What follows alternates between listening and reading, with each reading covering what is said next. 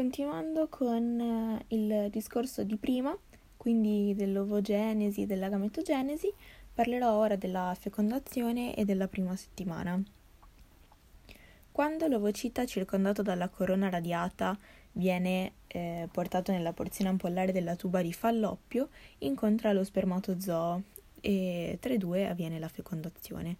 La fecondazione però non è un processo così semplice come sembra, infatti lo spermatozoo per poter entrare all'interno dell'ovocita secondario deve superare tre ostacoli.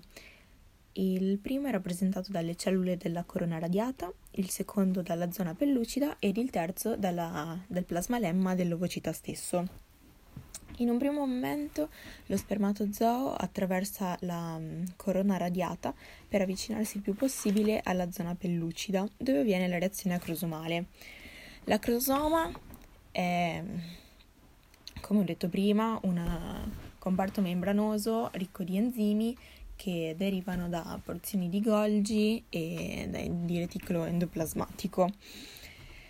Durante la reazione acrosomiale, la membrana esterna dell'acrosoma si fonde con il plasmalemma, dando origine ad una serie di vescicole ibride che in realtà non contengono altro che citosol e che quindi sono poco importanti dal punto di vista funzionale e, e, ad, um,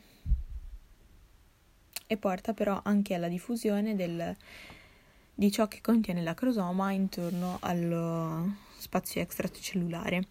Gli enzimi quindi sono in grado di alterare la struttura della zona pellucida permettendo al, allo spermatozoo di attraversarla. Dopo attraversa- aver attraversato questa porzione, lo spermatozoo può e fondere la propria membrana con quella dell'ovocita. Quando ciò avviene, alcuni prolungamenti citoplasmatici eh, vengono proiettati dall'ovocita verso lo spermatozoo a, mm, fino ad intrappolarlo per eh, fare in modo che questi due non si separino più. Eh, il nucleo dello spermatozoo allora si trova all'interno del citoplasma della, della cellula che ora prende il nome di zigote.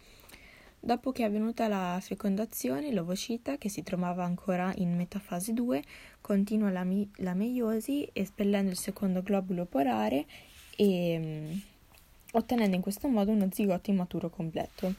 Lo zigote contiene due pronuclei, uno maschile e l'altro femminile, e gli addensamenti di cromosomi sono ancora distinti, quindi i cromosomi poi si duplicano e i 46 cromosomi a doppio cromatide si incontrano e si mettono sul piano metafasico facendo avvenire la prima divisione mitotica. Si parte prima, si, partendo quindi dallo zigote si arriva ad ottenere un embrione a due cellule.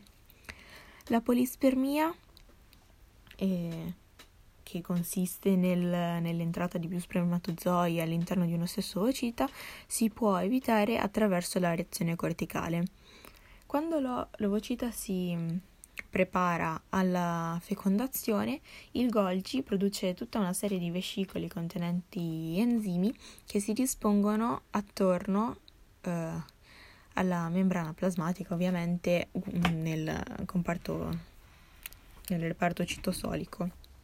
E una volta che lo spermatozoo entra e quindi avviene la fecondazione, queste vescicole fanno esocitosi eh, in questo modo gli enzimi contenuti si riversano all'esterno della cellula e riescono ad alterare la struttura della zona pellucida, rendendola inattaccabile dal, da altri acrosomi di altri spermatozoi.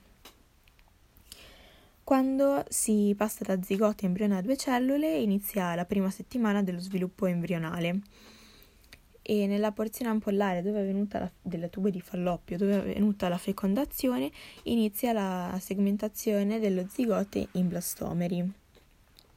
E i blastomeri sarebbero le cellule delle prime divisioni dell'embrione. Man mano che proseguono queste divisioni, lo zigote si sposta dal, dalla porzione ampollare della tuba di falloppio verso l'utero grazie ai movimenti delle ciglia e alla peristalsi della tuba stessa. Le prime divisioni mitotiche sono facili da osservare, e, ma dalla terza in poi, quando l'embrione ha otto cellule, diventa meno difficile osservare il processo perché le mitosi non avvengono più contemporaneamente e niente. Si ottiene quindi a questo punto la morula che è formata da cellule totipotenti circondata dalla zona pellucida e la zona pellucida in questo momento ha una duplice funzione, infatti impedisce l'impianto dell'embrione nelle tube di Fallopio dove ancora si trova. E poi essendo rigida eh, impedisce che l'embrione cresca eh, più, di una, più di un tot. E le cellule superficiali dell'embrione a contatto con la zona pellucida e che impediscono l'accrescimento si appiattiscono dando luogo ad una compattazione. Durante la seconda metà della prima settimana la morula compattata e con la zona pellucida entrano all'interno dell'utero. L'embrione, che ora si chiama blastocisti, eh, dà luogo ad una cavitazione formando una cavità chiamata blastocele.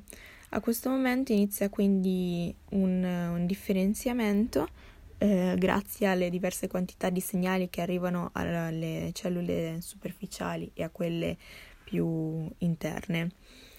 Le cellule superficiali danno luogo al troflo- trofoblasto che formerà tutte le strutture di supporto alla gravidanza, come ad esempio la, la placenta, e la massa cellulare interna invece darà origine all'embrioblasto che formerà tutti quanti i tessuti dell'embrione.